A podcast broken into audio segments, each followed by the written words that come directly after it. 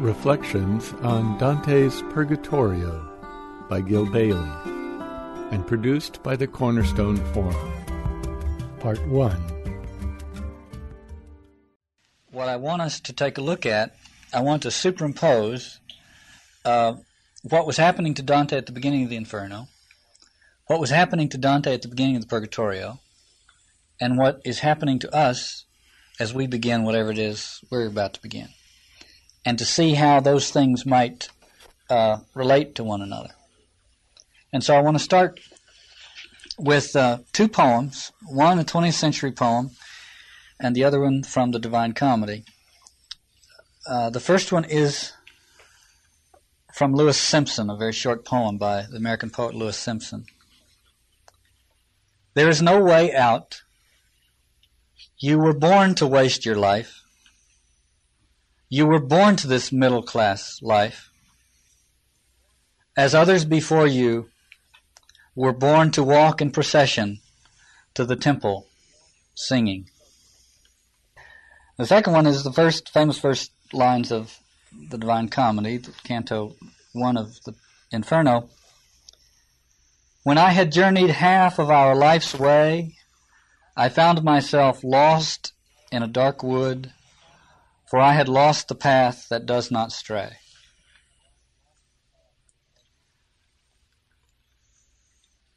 Well, in Dante's image, he talks about having journeyed half of our life's way.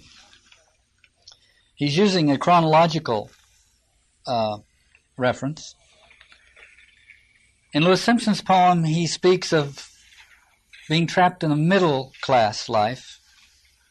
So he's using a socioeconomic reference. But I like to think that in, in Dante's chronological reference, there's at least a hint of a sociological one. And in Simpson's sociological one, there's at least a hint of a chronological one. And that together they might both indicate or point to some condition of being stuck or lost in the middle of it all. And that that is the condition to which the Divine Comedy is trying to respond. And I want to call attention particularly to the phrase, which I have turned into a little mantra, from the Dante passage, I found myself lost in a dark wood. I found myself lost. And we could we could inflect the different words in that phrase uh, to get the, to to to to extract the layers of meaning in it. I found myself lost. I found myself lost. What is the condition in which I find myself? How is it that I can find myself? Where is it that I find myself lost?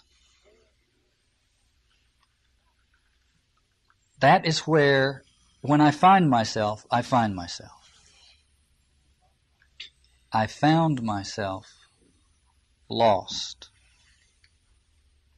And what I found that was lost was myself. And it was lost. And if it was lost, the only place I could find it was where it was lost.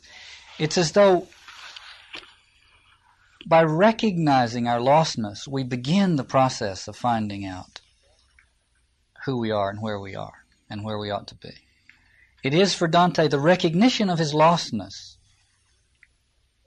that starts the Divine Comedy. He, it's not as though he just got lost. What's new is that he has just recognized his lostness. And, of course, we have these great strategies, we human beings, for camouflaging the lostness or, uh, or gussying it up in some way so that it doesn't seem to be lostness at all.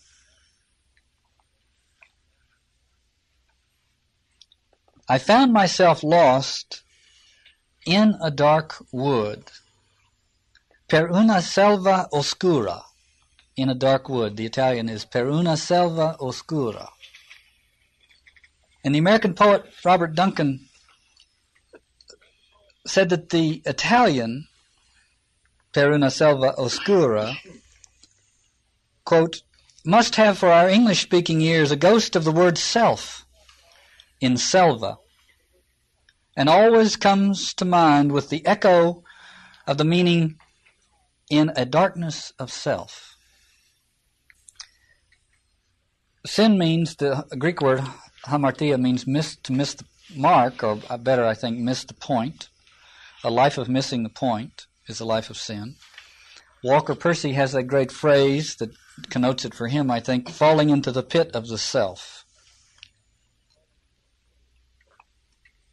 It's as though, uh, to put it in an understatement, the deep paradox of selfhood is not immediately apparent. The deep paradox being that you have to lose your life in order to find it. I found myself lost. And what I found that was lost was my self. And what it was lost in was the self, the pit of the self. Now, are we sufficiently uh, prepared for the Purgatorio? No, we're not. There's some more things we have to do. We have to stay with this being lost in the self a little bit. William Blake, in his poem Milton, said, I will arise and go forth for the morning of the grave. That's his Blakean pun on the word morning here. I will arise and go forth for the morning of the grave. I will go down to the sepulchre to see if morning breaks. I will go down to self-annihilation and eternal death, lest the last judgment come and find me unannihilate, and I be seized and given into the hands of my own selfhood. C S Lewis says there, in the end there are finally only two groups of people, those to whom those who finally say to God, thy will be done, and those to whom God exasperatedly finally says, okay, then thy will be done. And the latter group are in hell. So falling into the hands of one, being seized and thrown into the hands of one own, one's own selfhood uh, is to inherit that phantom self, which is the self-image, which is the real enemy of selfhood. Well, to be seized and given into the hands of one's own selfhood, which turns out finally to be the self-image, which is the enemy of real selfhood. And the self-image is some shabby little compromise anyway, isn't it, between something that really is and that world out there that wants it to be, whatever it wants it to be. Sebastian Moore defines, the English Benedictine defines sin as seeing one's life through other people's eyes. Okay, so that's the problem that starts the Inferno, and uh, Dante... Uh, wants to get out of this dark wood, as we all do, and he chooses to go up the nearest hill, as we all do, the one that seems to have a little light coming up behind it, as though the sun might come up any moment. And so, as we all do, he starts up the little hill, and he then is confronted with this beast. And he describes it this way, and almost where the hillside starts to rise, look there, a leopard, very quick and lithe, a leopard covered with a spotted hide. He did not disappear from sight, but stayed. Indeed, he so impeded my ascent that I had often to turn back.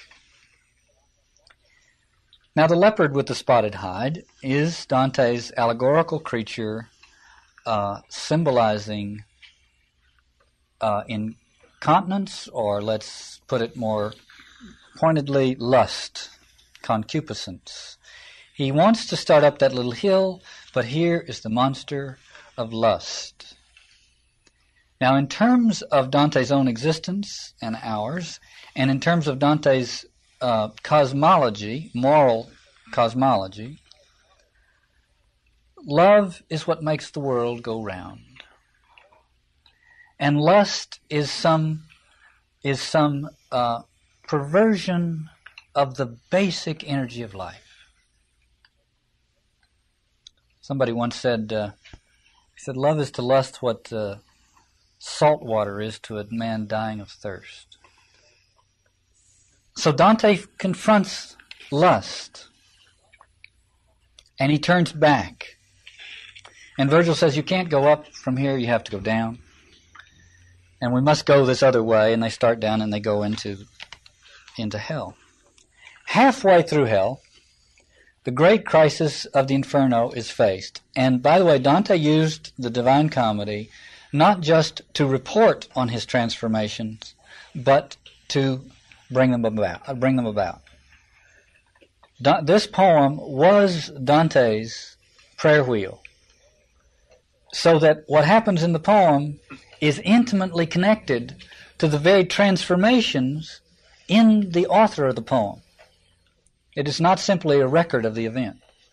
So in the middle of the Inferno, there is this, I detect at least, a stagnation. The poem comes uh, comes adrift, and it doesn't seem to be going any place, and it's as though Dante is trying to break it into its next phase, and he can't do it. And finally, right in the middle practically of, of the Inferno, there is this startling passage. Around my waist I had a cord as girdle, Which, it, which with which once I thought I should be able to catch the leopard with the painted hide.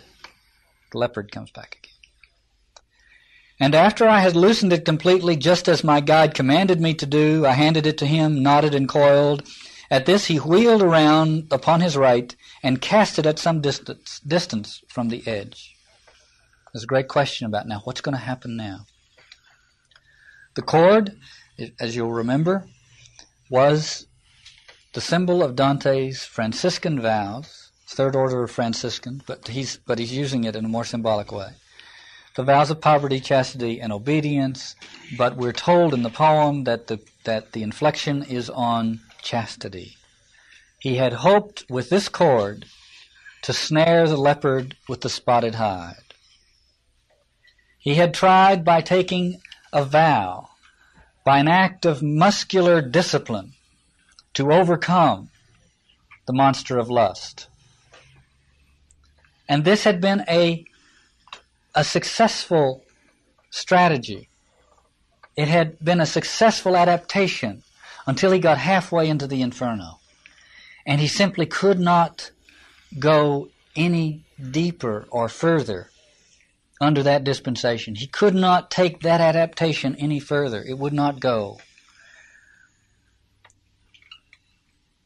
This this is the supreme, I think, literary image for move for for the point at which moral life moves beyond the strategy of repression.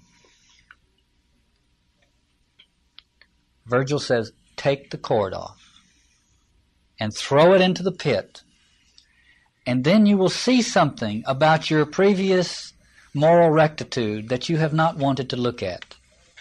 And what he saw coming up out of that pit was the monster of fraud. Hello. Huh? The monster of fraud.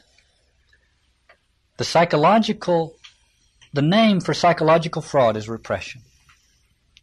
And one of the people defrauded is the, is, is the person himself. And Dante had to move beyond that. And the great crisis of the Inferno is that he moved beyond that. And remember the leopard now. That is what he was worried about. Because that, that is the perversion of love. And he hadn't come to grips with it quite yet. And it's wonderful the way Dante describes. Suddenly the poem takes on tremendous energy. Dante describes this monster that comes up. That's why the poem and the and the experience are obviously so connected. This it says what what Buber said about about uh, some of the passages uh, in in the Book of Exodus. Buber says these are not insights born at the writing desk. Well, likewise, this is something profoundly happening to Dante, and the poem takes on tremendous energy. And it come, you, you begin to see these flashes of insight like this, describing the monster. The monster rose like one returning from the deep, from having worked loose an anchor, snagged on something at the bottom. Fabulous description of the moving beyond repression. And suddenly, the anchor is loose. And things begin to move. They don't always move the way one would want them to move, because here it is, that monster one's facing. Moral rectitude cannot be achieved any longer beyond that point by an act of muscular external discipline. Remember those lines that we quoted this last summer from the Anthony Heck poem, The Feast of Stephen. He says, think of those barren places where men gather to act in the terrible name of rectitude, focused by some hard and smothered lust. To try to achieve moral rectitude by repressing it is to cause that monster to grow ever more heinous. And so he goes down to the bottom of hell where he sees psychic numbing and lovelessness. And he comes through on the other side. Now those are only two images out of the Inferno, but they are the two that I think are echoed so much in these first two cantos of the Purgatorio, which I want to touch on briefly. First of all, pur- Purgatory, uh, I'm not going to get into the this steamy theological hothouse that produced the doctrine. Uh, but as this doctrine has become more and more theologically uh, embarrassing, it has become more and more spiritually and psychologically uh, apropos. And Dante is the one who has uh, who has uh, made the doctrine indelible on our imaginations. And so for Dante, it is not a, uh, a a place under the earth. It's a mountain. It's the seven-story mountain. And it is not a penal place. It is a purgative place. There is suffering on purgatory, but it is not punishment. And so they arrive at the foot of purgatory, or almost at the foot of purgatory. There's an appeal to the muses. I'm going to skip most of this. He notices that there is a, a, there is a celestial body prominent in the sky, and it is, of course, Venus. We get another hint. There's been some movement, has there not? Notice the movement, the important movements so often have to do with this transition from lust to love in the deepest sense. And there's Venus, and next to Venus are these four very prominent stars. The symbolism of them is that they are the four cardinal virtues: prudence, justice, temperance, and fortitude. The, the, the four secular virtues, if you think of the sacred virtues as being the theological ones of faith, hope, and charity, these are the four secular or Roman virtues, and that and they are the ennobling virtues that are necessary but insufficient in a, in a Christian cosmology. And Dante then sees an old man, veglio solo, an old man alone. And our translator, Mandelbaum, has translated that phrase, veglio solo, as solitary patriarch.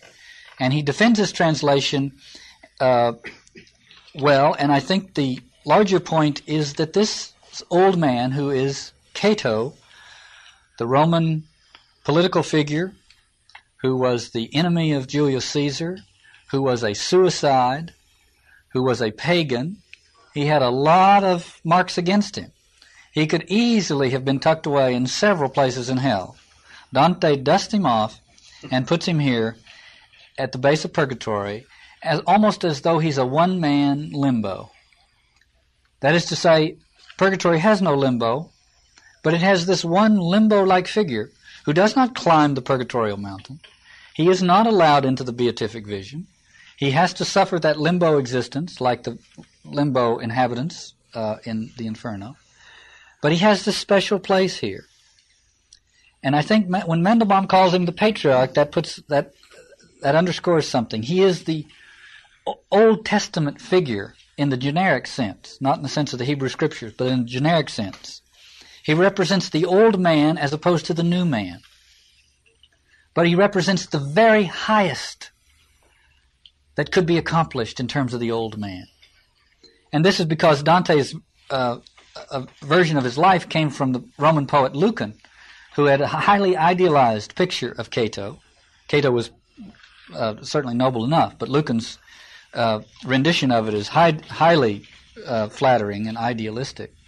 And so Dante had read that and said, this is the man who represents as far as you can go with purely secular virtues, the cardinal virtues or the Roman virtues. And he has a place, we'll see it in just a minute, he has a very important role to play at the beginning of Purgatory. And he is really the personification of these virtues, which, which the text immediately makes clear. It says, "The rays of the four holy stars so framed his face with light that in my sight he seemed like one who is confronted by the sun." So these cardinal virtues are illuminating his face. He is the he is the personification of them. And he confronts Virgil and Dante, and he says, "How did you get here? Everybody else comes with the angel boatman across the sea. How did you get here?" And Virgil says, "I do not come through my own self. There is, excuse me, there was a lady sent from heaven. Her pleas led me to help and guide this man." And that lady, of course, is Beatrice. And then there's a phrase not long after that, which I want, I, again, it's almost a mantra, particularly the way Mandelbaum has translated it. Virgil says to Cato, "The only road I could have taken was the road I took. The only road I could have taken was the road I took." And I think this, we're not here to determine what, what Dante's intentions were, but we might as well uh, attribute to him, uh, any insights we have to this point we might as well attribute to him, uh, because we wouldn't be having them without him. The only road I could have taken was the one I took. Seems to me that's here as a way of saying, at the base of the purgatorial process, this is no time for gainsaying what has happened. This is no time for sitting around and wringing one's hands. And this is no time for regrets. This is simply time for the transformation. However random it was and however morally colorful it might have been, it got you here. The only road I could have taken was the road I took. Today is the first day of the rest of your life. And he says that Virgil says of Dante, he goes in search of liberty. Libertà in the Italian. And, of course, in our day, that has been politicized, that term. We think of liberty as a political concept, uh, except perhaps the, it's seeped back into theological concerns with the word liberation. We now have a theology of liberation. We have liberation theology. What he wants to become free, what he needs to become free of is arbitrary self-will, which is what most people define as freedom. And then Virgil says to Cato, Cato in his life was married to a woman named Marcia, and Marcia made a brief appearance in Limbo, in the Inferno. And Virgil says to Cato, "I am from the circle where the chaste eyes of Marcia are, and she still prays to you, O holy breast, to keep her as your own. For her love, then, incline to us. Allow our journey through your seven realms.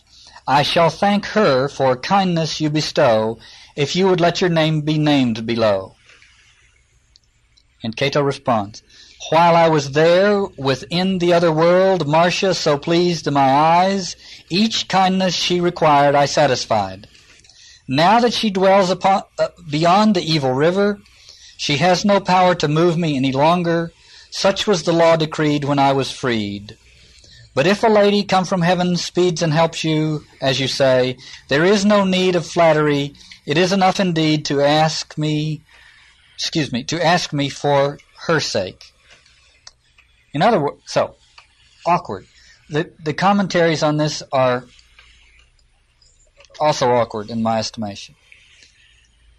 I think the way to see this is to recognize Cato as worthy of great respect because he is the highest that can be accomplished relying solely on the cardinal virtues. But the other three virtues have other capacities. And so the way to see this strange comment by Cato about his beloved Marcia, she no longer appeals to him. She no longer has that connection. And he says, if you want to appeal to me, use the heavenly lady, not the earthly one. So I think the comparison for us here is between Cato and Marcia and Dante and Beatrice. Cato is an old man, a patriarch, an Old Testament figure in that generic sense, as opposed to a new man. And he is a Roman, and the great Roman ideal is Aeneas.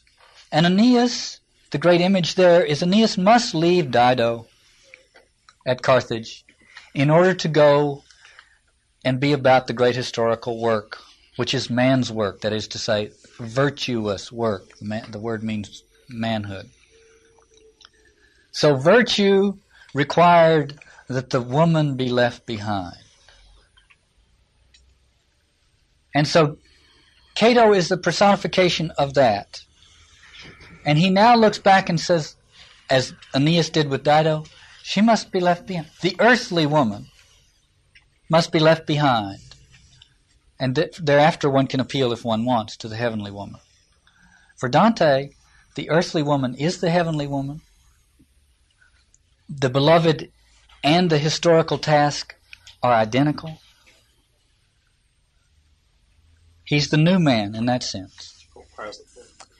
And while we're speaking of this, let me just pause and go back a minute to the La Vita Nuova, which is where Dante began this great journey of his. And it happened when Beatrice died. Dante was a young man. And it demolished him. It was the, it was, it, it performed the, it performed the self-annihilation that Blake talks about when Beatrice died. And Dante roamed about the streets of Florence weeping and and emaciated, and and all his friends were whispering. And he's walking down the street one day, and he looks up in this window overhead, looking down onto the street, and in the window is this beautiful woman looking down on him with great compassion. And he looks up, and their eyes meet. And what would you do? Well,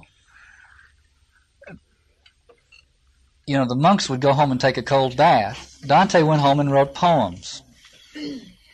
And he worked through this with the poems. And he gradually came to understand the lady in the window, the compassionate lady in the window, as the temptress. He needed to stay with that image of Beatrice. Paul says of Jesus, he had, or of Christ, you must die with him in order to share in his resurrection. And for Dante, Beatrice, without question, is the feminine Christ. Now, theologically, we could quibble about it, but psychologically, I think there's absolutely no question about it. She is the feminine Christ. And he stayed with the image. He did not have to, and when the great historical task confronted him, which was to speak the great truth of life, he did not have to leave Dido, leave Beatrice, and go do it in some Roman virtuous way. Beatrice was the great historical task. Coming to grips with that passion was the essence of life. And you begin to see how it all relates to the leopard and the lust and the love, and all of that is all wrapped up together. And I mention that simply because Cato and Marcia are here, I think, as a foil for that. And of course, it's not the last time that issue comes uh, to the foreground in in human history. Wallace Stevens' poems are sometimes terribly brutal. They're so erudite that a lot of people read them and don't realize how brutal they are. But Helen Vendler realized it, and she wrote a commentary on some of Stevens' poems. And she said this, the expression, she spoke about these brutal poems, she said, they are an expression of an anger that a mind so designed for adoration never found adoration and sensuality compatible. They remained locked compartments, a source of emotional confusion and bitterness. In the end, however, and you see that's why Stevens is really Cato. In the end, however, Stephen's unwillingness to abandon either of his two incompatible truths, and this is why Stevens is Dante, the truth of desire and the truth of the failure of desire. He would not abandon either of those.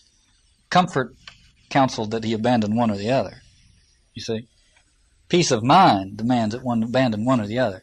He would not deba- abandon either the truth of desire or the truth of the failure of desire. And therefore that led him to a great amplitude of human vision not granted to those who live more comfortably in body and soul, and to a truth-telling ease not granted to those who have fewer difficulties to confess. It's a masterful passage in Wendler's critique of his poems. But I mention it as an allusion to this same problem that's coming up here with Dante Beatrice, Cato Marcia, and how does one respond to it? Well, that's really an aside. Cato says to Virgil, and indirectly to Dante, go then, but first wind a smooth rush, or I, I prefer to use the word reed, wind a smooth reed around his waist and bathe his face, to wash away all hell, all of hell's stains, for it would not be seemly to approach with eyes still dimmed by any mist the first custodian angel, one from paradise. This solitary island all around its very base, there where the breakers pound, bears rushes or reeds on its soft and muddy ground. There is no other plant that lives below, no plant with leaves or plant that, that as it grows hardens and breaks beneath the waves' harsh blows.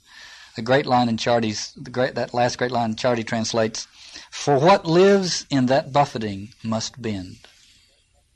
The reeds are at the, you see, the whole of the, purga, the whole Purgatorial Mountain is the liminal place, the in-between place, the place, the intertidal place, the place that is either, neither land nor water, you see, it, symbolically. And so these reeds are symbolic of the whole purgatorial dilemma. To be green and alive and growing, but neither leafy nor nor wooden, because leafiness would be washed away and woodenness would be broken. So the, the, the proper preparation for the purgatorial process is suppleness, is suppleness, flexibility, to become a gentleman. We've lost sight of the root of that word. But the key thing here, obviously, is that Dante's getting a new belt. Huh? A new belt now. No longer that old discipline, but something much more natural and supple. He's moving into another experience of being faithful. A disciple in the etymological sense, of one who follows a master. Discipline, that Roman discipline, is one who follows a rule. And that was abandoned halfway into the Inferno. And now he becomes a disciple in the real etymological sense of one who follows a, a master. And he will be that until the end of Purgatory, when Dante, Dante, when Virgil says to him, now, guess what? You can follow your own desire. Once you pass through the purgatorial process and and slough off all of that funny business, you can follow your own heart. You need neither the rules nor the masters. But that is the progress that's un- that he's undergoing here, you see. Well, so Virgil understands what Cato, understands what Cato has said, and he says, okay, we must now, he says to Dante, son, follow in my steps, let us go back down the hill, echo of what happened in the Inferno, the first Inferno. No, we must go down first. This is the point at which the plain slopes down to reach its lowest bounds. He, ha- he says, we must go all the way to the bottom of the Purgatorial Mountain and then start up, down to that intertidal place. And then there's this beautiful passage, we made our way across the lonely plain like one returning to a lost pathway who till he finds it seems to move in vain. Now there will be times I both hope and trust and in some ways fear, uh, in the next twelve weeks, when we will have to say to ourselves, we made our way across the lonely plain like one returning to a lost pathway, who till he finds it seems to move in vain. And it's part of what's being tested here is the ability to move even though it seems to be in vain. To move across that lonely plain even though it seems to be moving in vain. John of the Cross in The Dark Night of the Soul says, you know, there comes this moment when you try to pray and it seems like sawdust, and you try to meditate and it's boring and tedious, and And every, you, you go to Mass or you, whatever it is you do, and it all seems so dull and so boring. And John of the Cross says, be bored by it, but don't stop doing it. They go down and he has his face washed. It's the dew, symbolic of grace. Gets washed up a little bit. And then, and I want to hang on this line and come back to it in a minute, there just as pleased another, he girt me. He put the cord around me, the, not the cord, but the, the reed. And the reed regenerated. Question it. One, I, I'll throw this out just as, what does it mean that the reed regenerated? What does any of this mean? The answer is it, any particular image or narrative means the most moving thing we can imagine it to mean. In Canto two, he sees the angel boatman coming. He doesn't see it. At first, it's just this white light shooting across the, the waters. And Virgil says to him, see how much scorn he has for human means. This, this angel has these great angelic wings tipped, pointed at the sky, and is just streaking across the sea. Not paddling the oars, you know, or ba- flapping the wings, just. And the point is, see how much scorn he has for human means. It's a very Pauline understanding, but it's very precisely placed. It is the understanding that purgatory is not works righteousness, what the Protestants call works righteousness. Purgatory does not mean that I put in my time and get my ticket punched. It's see how much scorn he has for human means. And more than a hundred souls come out of this boat.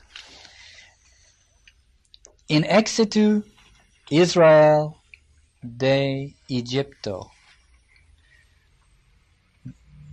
With what is written after that, after of that psalm, all these spirits sang as with one voice. And that psalm, I think it's ninety-five. It's the great Passover psalm. And the first line is, when Israel came out of Egypt. It's so perfect that it's here, left in left in in its uh, original form. So perfect that it's here because it's it is the paradigm. It is the biblical paradigm, Old and New Testament. When Israel went out of Egypt, that is what it's all about. That is what it is all about. That is what purgatory is all about. And it's interesting that Dante has picked this, because Dante wrote to his one of his patrons, Con Grande, and he said to him, I must tell you, when you read this poem, it looks like one poem. Notice that he says they sang this as with one voice. It seems like one poem. He wrote to Con Grande and he says, it's in fact, it's several poems happening at once. It's polysemous, he said. That means it has it has layers of meaning. The foremost obvious layers, he said, let me describe. He said, let me take a psalm, Psalm ninety-five. When Israel came out of Egypt. He says that means literally when the Hebrew people came up out of Egypt. It also has analogical meanings. It means being redeemed by Christ. It also means morally to be converted from sin to grace. And anagogically or mystically, it means to leave the corrupt world for eternal life. So he says, you can be reading along this poem. You can just con- you can consult it on any of these registers or octaves, you know, wherever you happen to be. You can just go consult it at any of those levels, and it speaks at each Each image, each metaphor, each narrative speaks at, at any of those levels. The, this now is a very delicate and in many ways dangerous state. This is the liminal state, the in-between state, the threshold place, the place in the Hindu tradition between incarnations, see? The place where, the, where one is neither this nor that. The old life is gone, and the new life is not yet. And nobody wants to live in that place. That is the, that is what we all try to avoid. That nowhere place. What the English monk called the cloud of unknowing. Nobody wants to go through the cloud of unknowing. And all these souls have landed on the purgatorial, at the base of the purgatorial mountain, and they are in that cloud.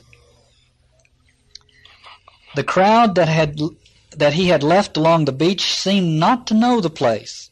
They looked about like those whose eyes try out things new to them. And they say to Virgil and Dante, show us how to get up this mountain. And Virgil says, we're strangers too. So no immediate help. What do you do when you're in that liminal place and there's no immediate help? Somebody tell me what to do, please. Will, will my, will my spouse, will my boss, will my therapist, will my spiritual counselor, will somebody please tell me what to do? Can I throw the I Ching? Can I consult my horoscope? What am I going to do? No help. What happens in that place? Notice what happens. The souls who, noticing my breathing, see, Dante is a still alive, sensed that I was still a living being, then out of astonishment turned pale. And just as people crowd around a messenger who bears an olive branch to hear his news, and no one hesitates to join the crush, so here those happy spirits, all of them stared hard at my face, just as if they had forgotten to proceed to their perfection. All of a sudden, out of this listlessness, lifelessness, in-between place, where nobody, where one doesn't know what to do or where to go, all of a sudden, there's a person who is alive, who has some kind of spirit going in and out, right? Oh, man. And they all become groupies. Oh, vicariously, you see. Notice, for them who have left this life and are going to perfection, what they are attracted to is the past. They are atta- attracted to the kind of life that is now over for them. It is regressive, but it is life. They found someone vital. In the midst of that unknowing, that uncertainty, and they glom onto him. It's as though when in confusion we find some person who's vital, diverted by his energies. One of the things I think is pointing out here, and he will in a few minutes again, is that he doesn't want to do that to us. John Keats talks about He says, Keats says in his letter to his to his brothers one time, he said that I've I've discovered something that distinguishes the great from the non-great. And he says it is the thing which Shakespeare has supremely. And he calls it negative capability. And he describes it this way. When a man is capable of being in uncertainties, mysteries, doubts, without any irritable reaching after fact or reason. Well, now that is a corollary to this condition, you see. To be able to be in that mystery and confusion and uncertainty and cloud of unknowing without grabbing for straws. Dante says, I saw one of those spirits moving forward in order to embrace me. And, of course, they try to embrace, and it turns out this is a spirit. And he, Dante can't get his arms around him because it's just a spirit. He withdrew gently. He said, I could now stand back. Then I knew who he was, and I beseeched him to remain, while, uh, remain a while and talk with me. And it was Casella, his old dear friend, who had in Dante's who had earlier set Dante's verses to music. And so Dante says to Casella, "If there's no new law that denies you memory or practice of the songs of love that used to quiet all my longings, then may it please you with those songs to solace my soul somewhat, for having journeyed here together with my body, it is weary." And Casella starts to sing, and the first line of the song is, "Love that discourses to me in my mind." And that's the first line of a poem of Dante's, which he commented upon in the Convivio. Dante commented upon the Convivio. And it is a poem that Casella, in fact, set to music. Then, okay, so he began to sing it. And Dante says, "Sang so sweetly that I still hear that sweetness sound in me. My master, I, and all that company around the singer seemed so satisfied as if no other thing might touch our minds. We all were motionless and fixed upon the notes." This is same song, second verse. All those souls were fixed upon Dante. Scene changes. Now Dante, Virgil, and everybody are fixed upon Casella, singing this beautiful song. "Love that discourses to me in my mind." In the Convivio, Dante analyzed the poem, and he says the lady in that poem, to which the love poem is dedicated, is Lady Philosophy. And the, and what attracted Dante to the poem was its sound, its its sweet sound. He talks about the sweet sound of the verses. And so this poem, I think, is representative here of philosophy and art, the, the verbal art, poetic art. And when Dante hears it, he falls into a kind of a swoon. It's as though, it's as though uh, everything in his life is tied up in this issue. "Love that discourses to me in my mind." And the important thing to note is that this poem is resu- is the creative result of Dante's own struggles to sublimate and transform the leopard. Okay? Dante transformed that lust in his own life through philosophy and love poetry. Those that those were the two ways in which Dante transformed that energy that was lust. So what we have here is the spiritual descendant of the leopard. And the spiritual descendant of the leopard is Casella. And he is still arresting the journey. Arresting. Arresting the journey. Immediately, Cato says, when all at once, or, or the poem says, "When all at once the grave old man cried out, 'What have we here, you laggard spirits?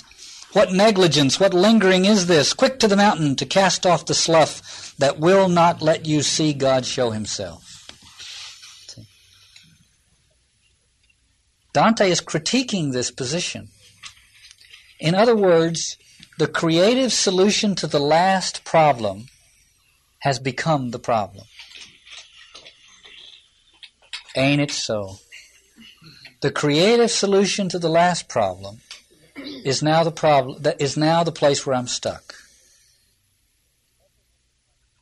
The leopard has become Casella singing a lovely song. It's no longer this ravenous, lusty, you know, cra- craving. It's this beautiful, philosophical, and artistically sublime poem set to music, and he's stuck there. The point is not to get caught up in that aesthetic experience. It has become an aesthetic experience. Kierkegaard comes in on this, you know. Not to get caught up in that. Not, and and also, of course, Dante's enjoying his own past achievements in a certain way. "How nicely I have transformed that lust into a lovely little song." Robert Duncan, Duncan, the same American poet I spoke of earlier, said For the poet to languish now in the beauty or the good or the truth of what he has done in the past, or to lose his way as he works in rehearsing old inspirations of his art, is to chew grace like a cud. Why does he need a Stoic? A Roman Stoic? He needs a Roman Stoic to cut through that, to look at that with a cold eye. This is a guy for whom Marcia doesn't mean anything anymore. Now, he's not going to get into heaven. You can't get into heaven being that way. But you can be of use in the divine economy. You can cause somebody else to break. Yes, like like pigeons. They all fly up the hill, see. So I want to just reflect for a minute on this condition, because Dante is warning us. This poem that he's writing has a lot more power than Casella's song to do to us what Casella's song did to him. In other words, we could come around this poem and just enjoy its aesthetic quality. But it's that's not what it's there for. And I want to read two poems that have to do with the breakthrough from the aesthetic appreciation into this other realm, the realization that the Purgatorial Mountain is still to be climbed. And, and you may know both of these. You almost undoubtedly know the first one. It's Rilke's poem, The Archaic Torso of Apollo. There he is, walking around this great statuary with the head lopped off. We cannot know his legendary head with eyes like ripening fruit, and yet his torso is still suffused with brilliance from inside like a lamp, in which his gaze, now turned to low, gleams in all its power. Otherwise, the curved breast could not dazzle you so, nor could a smile run through the placid hips and thighs to that dark center where procreation flared. Otherwise, this stone would seem defaced beneath the translucent cascade of the shoulders, and would not glisten like a wild beast fur, would not, from all the borders of itself, burst like a star. For here there is no place that does not see you. You must change your life. All of a sudden, uh, he's there at the base of the Purgatorial Mountain, caught up in that aesthetic experience. And the aesthetic experience goes deep enough to remind him that he must change his life.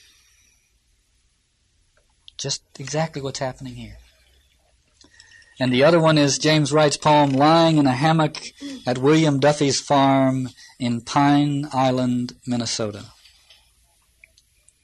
Over my head, I see the bronze butterfly asleep on the black trunk, blowing like a leaf in green shadow. Down the ravine behind the empty house, the cowbells follow one another into the distances of the afternoon. To my right, in a field of sunlight between two pines, the droppings of last year's horses blaze up into golden stone. I, I want to finish the poem, but I have to stop there.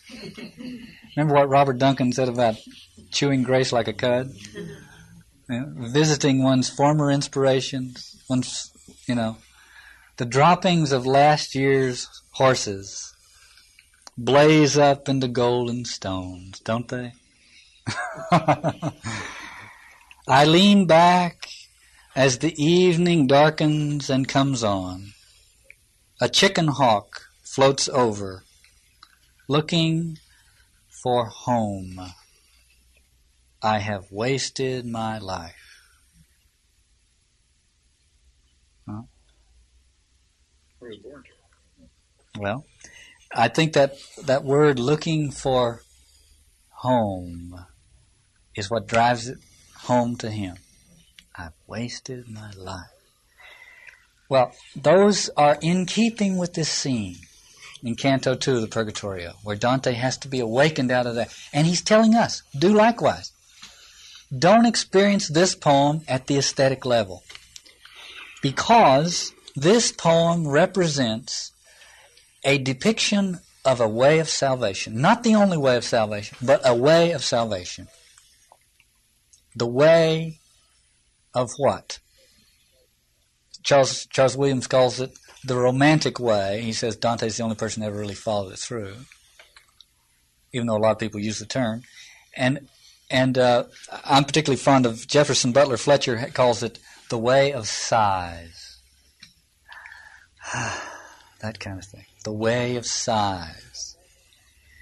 In La Vita Nuova, Dante said that a new intelligence, intelligenza nova, comes from a weeping heart. The way we would understand that, I think, best would be that a new consciousness is born in a broken heart.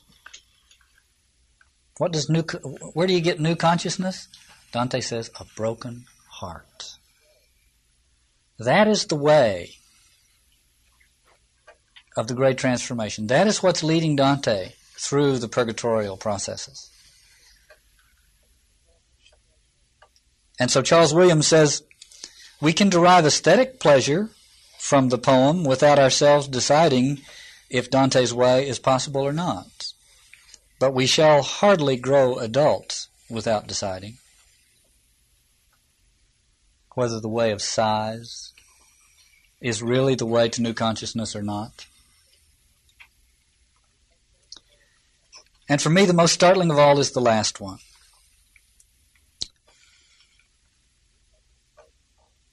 The new company came, they left the song behind, turned toward the slope. Now notice what that means now. They left the song behind, turned towards the slope. Like those who go and yet do not know where. You see, we if we're there, we say, now where's the path? They asked Dante and Virgil, where's the path? How do we get there? And having no obvious directions, they got caught up in Casella's song. And then Cato snuck up on them and said, boo. And they made paths. You see? Like those who go and yet do not know where. That is such an important line here. Canto one ended, or virtually ended, on the line that he just as pleased another, he girt me round with the new belt. And this canto ends, they left the song, turned towards the slope, like those who go and yet do not know where. The epilogue to the Gospel of John, Jesus queries Uh, Peter, do you, Peter, do you love me? Peter, do you love me? Peter, do you love me? And then he says to Peter, I tell you most solemnly, when you were young, you put on your own belt and walked where you liked. But when you grow old, you will stretch out your hands and someone else will put a belt around you and take you where you would rather not go. Like those who go and yet do not know where. Somebody once wrote, I'm thinking it's William Stafford, but I'm not sure who it was. Somebody once wrote uh, that time makes a faint sound as it passes, and if you're quiet enough, you can hear it. I was always fond of that. Well, it, Dante has uh, something that hints of that same mood, at least, at the beginning of Canto eight.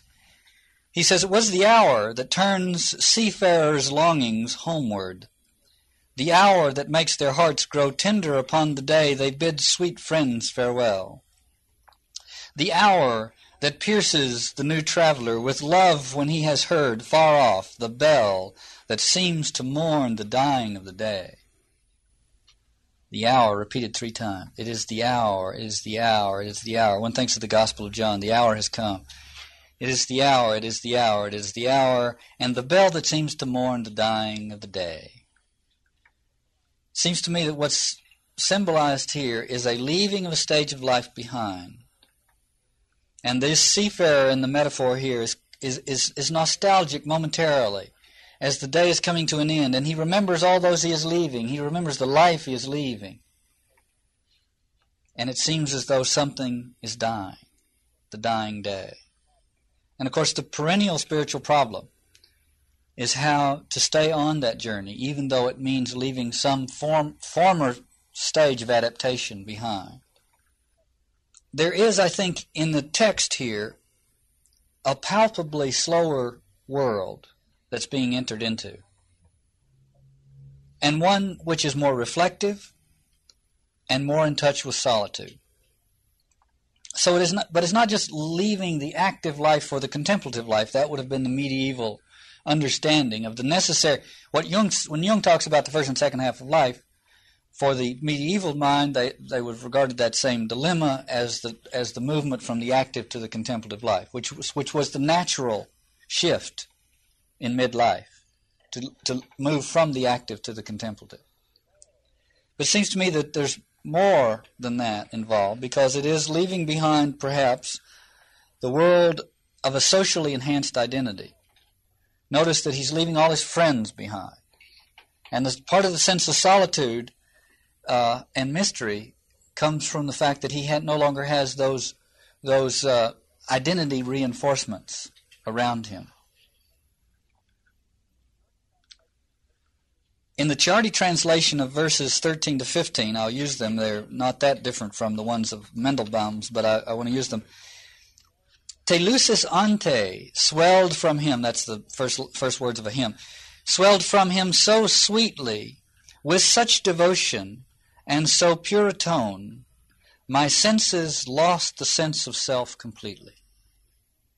So again, you have this entering into this Uh, place of undefinedness, a kind of metanoia. The word is men, mende in the Italian, meaning I lost my mind, my mind shifted, my sense of my who I was melted away a little bit. And the hymn that's being sung is the is the uh, the hymn at the close of day. And the first words are, to thee before the light is done. And for me, the mood set here again is one of a, a is the passing of one stage of life. And the and the people who are noted in this part of the purgatory, uh, the vestibule of purgatory, are the negligent rulers, those who have been preoccupied with the business of governing, and have let their the state of their own souls Uh, uh, fall into uh, negligence, and so they have died, uh, have been saved in the nick of time by a tardy uh, confession of their sins, or a tardy uh, uh, re- uh, uh, regard for their condition of their souls. But Dante has more in mind than that, and he tells us this is a rare thing. It happens occasionally in the Divine Comedy. But when it happens, we have to take note of it. When Dante winks at the reader and says, take a closer look. In uh, Canto eight, verses nineteen and following, he says, here, reader, let your eyes look sharp at truth, for now the veil, the veil is his set of metaphors, the veil has grown so very thin, it is not difficult to pass within. Well, he said it wasn't difficult. I've been, I spent all week trying to do it. I, actually, I spent a lot longer than that. Uh, and then he goes on, I saw that company of noble spirits, silent and looking upward, pale and humble, as if in expectation. And I saw emerging and descending from above two angels bearing flaming swords, of which the blades were broken off without their tips. Their garments, just as green as newborn leaves, were agitated, fanned by their green wings, and trailed behind them. I'll mention this, we'll come back to it. The green is a, is a symbol of hope. The green, as of newborn leaves, is a symbol of hope. And so here come the angels. And now it, it's as though the actors in a drama are taking their place. And there's a sense that it's all prearranged. Both come from Mary's bosom, says Sordello. The, the poet Sordello is leading them through this realm. Both come, fr- both these angels come from Mary's bosom, said Sordello, to serve as the custodians of the valley against the serpent that will soon appear. It's all prearranged. The serpent will soon appear. It reminds me, I once went to Carlsbad Cavern, and I was struck by the fact that the park ranger, or whoever he was, there's a big amphitheater there. They used to, this is years ago, uh, right at the mouth of the cave, uh, and everybody gathers a certain time, and the ranger comes out there, and he looks at his watch, and he says, well, the bats should be coming out in about a minute. I thought, what in the world? And sure enough, here they came. Well, likewise here. Sordello says, this is, everybody's taking their place, and it'll, the drama is about to begin. So this is not some, you know, startling intrusion into this. This is, this is absolutely arranged. It's, in fact, it's choreography. One gets the sense that something is being choreographed. And then the question is why and for whom? My avid eyes were steadfast, staring at that portion of the sky where stars are slower, even as spokes when they approach the axle. And and my guide, son, what are you staring at? And I replied, I'm watching those three torches with which this southern pole is all aflame, three new stars. Then he to me, the four bright stars you saw this morning now are low beyond the pole, and where those four stars were, these three now are. Again, the shift in life. The four cardinal virtues, prudence, justice, temperance, and fortitude, have to do with the active life, the secular life, and they have now gone below the horizon. And what looms up are the three cardinal, the three uh, theological virtues, faith, hope, and charity. So again, a symbol of some shift that's taking place. Even as Virgil spoke, this is later on, even as Virgil spoke, Sordello drew him to himself. See there, our adversary, he said. And then he pointed with his finger at the unguarded edge of that small valley where there was a serpent, similar perhaps to that which offered Eve the bitter fruit food. Through the grass and flowers the evil streak advanced. From time to time it turned its head and licked its back like any beast that preens and sleeks. I did not see and therefore cannot say just how the hawks of heaven made their move, but I indeed saw both of them in motion. Hearing the green wings cleave the air, the serpent fled, and the angels wheeled around as each of them flew upward back to his high station. And the drama's over. There you have it. Curtain comes down on that performance of it. Now what has happened? What has happened? That's all that's said. If we go back to those earlier lines, Dante says, I saw that company of noble spirits, silent and looking upward, pale and humble as if in expectation.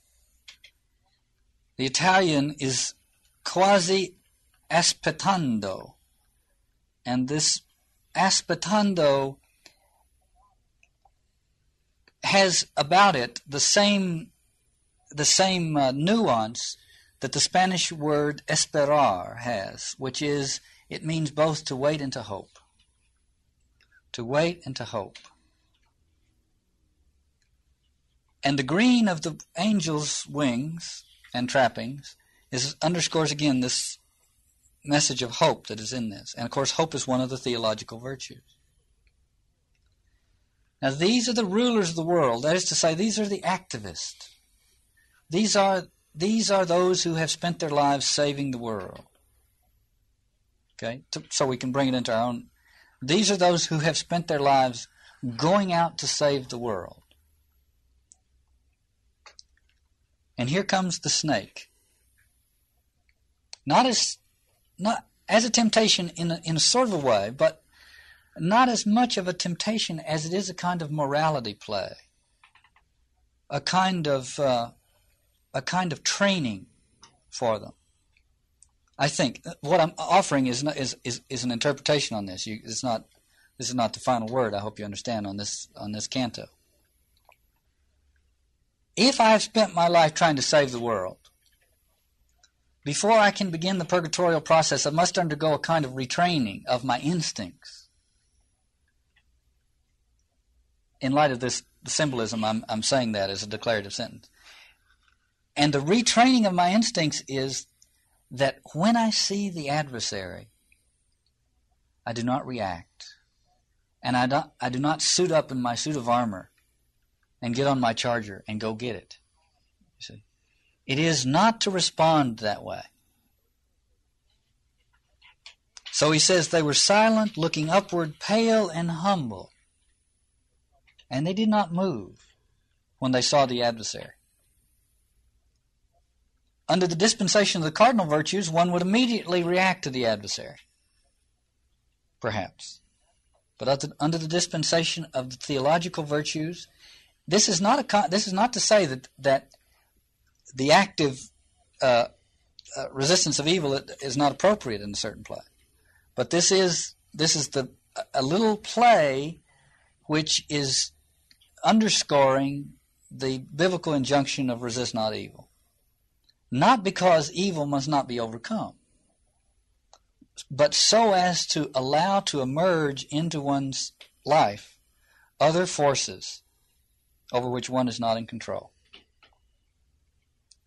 It, it's almost, if there's a temptation here, it is the temptation by the snake to invite an attack.